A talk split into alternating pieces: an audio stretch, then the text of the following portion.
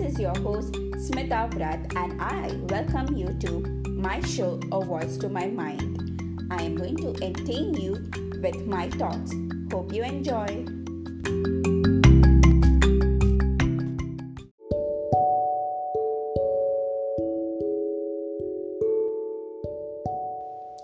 Nikita Gill, in her book The Girl and the Goddess, has written nine stories along with poems that offer a look into Hindu mythology.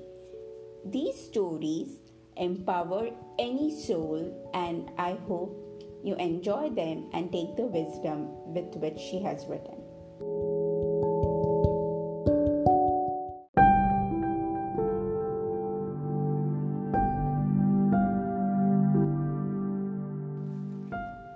The first story There are gods that you know and gods that you do not know, but they are the same gods.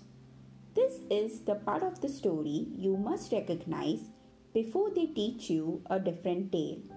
Our creation is unique. As three gods become our triumvirate, call them Trimurti, the ancient Sanskrit word for three forms.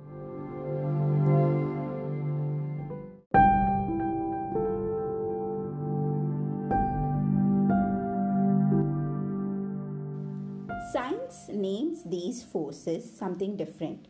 It calls them creation, maintenance, and destruction. But we are a more lyrical people. Storytelling rises in our bones. We name them Brahma, the creator, Vishnu, the preserver, and Shiva, the destroyer. Everything you learn will be about them, from Brahma's benevolence to Vishnu's divinity to Shiva's balance. You will go to temples and worship them. Eat soft, sweet laddus, which are given by your temple pujaris as blessings until the sugar and prayer become one in your head.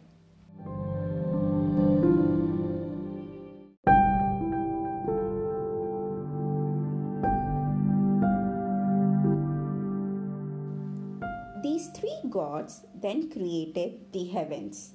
The Devas, other gods of the elements like the wind and fire and water, and the Asuras, the demigods of both childlike good and bad intentions, who are sometimes mistaken for demons. But what they will not tell you is who both gods and demigods fear. This is one of those stories. Beyond the realm of human, in the center of the universe, there sits a golden forest. The trees rise higher than any planet has ever been graced with. The birds range from elegant mauve feathered peacocks to eagles that can carry whole armies. Lions with emerald eyes and thick silver manes roar as blue gazelles with diamond eyes run across the metallic yet soft land. Now imagine the peace of this sacred ground disturbed by the violence of war, the platinum blood spilled of gods killing their own.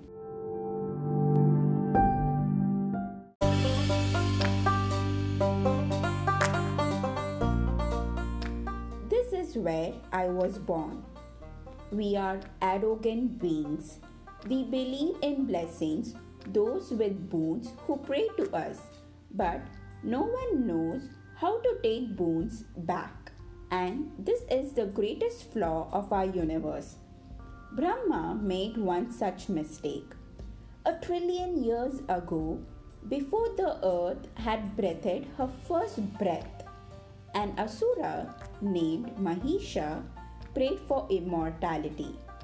Brahma, taken with his years of commitment to prayer, offered him a boon which stipulated he could have anything, just not immortality. For that was preserved for gods alone.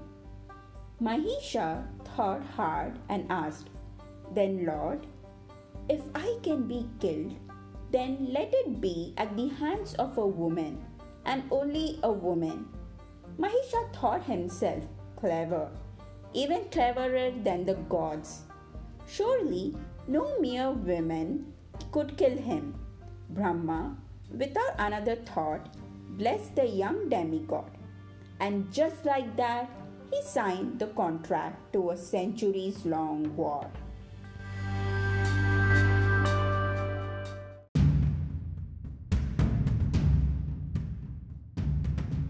Mahisha's first action was to cause havoc.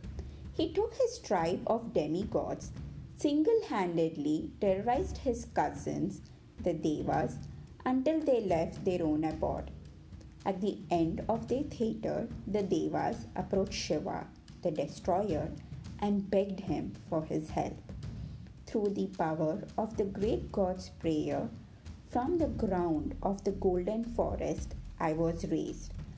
I became bigger and brighter in my crimson sari, the color of blood, reminding them all that women are used to violence from birth. We are born fierce in ways they can never understand. Gold dust was where my form began.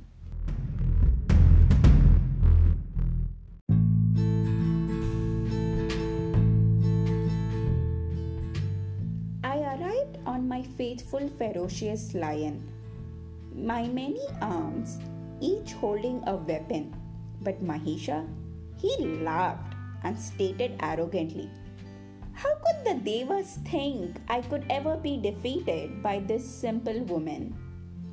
Now, there is a stealth here, dear one. You must let your enemy underestimate you. When they do, each victory will be yours for they will give you the blessing of surprising them with your courage, your brutality, and your wisdom too. When Mahisha lowered his defense because he thought defeating me would be easy, I hit him with the force of nine goddesses within me. His army fell beneath all the women in me. His horses ran free. Still, he tried to change into a bull to try to defeat me. But I was brutal and violent in a way they tell women not to be. Through my ruthlessness, I brought an end to his life with a single cut of my sword. There is a reason why they say that the Devi is the most powerful of the gods. Because when even the gods could not save the universe from evil, it was the Devi that they called.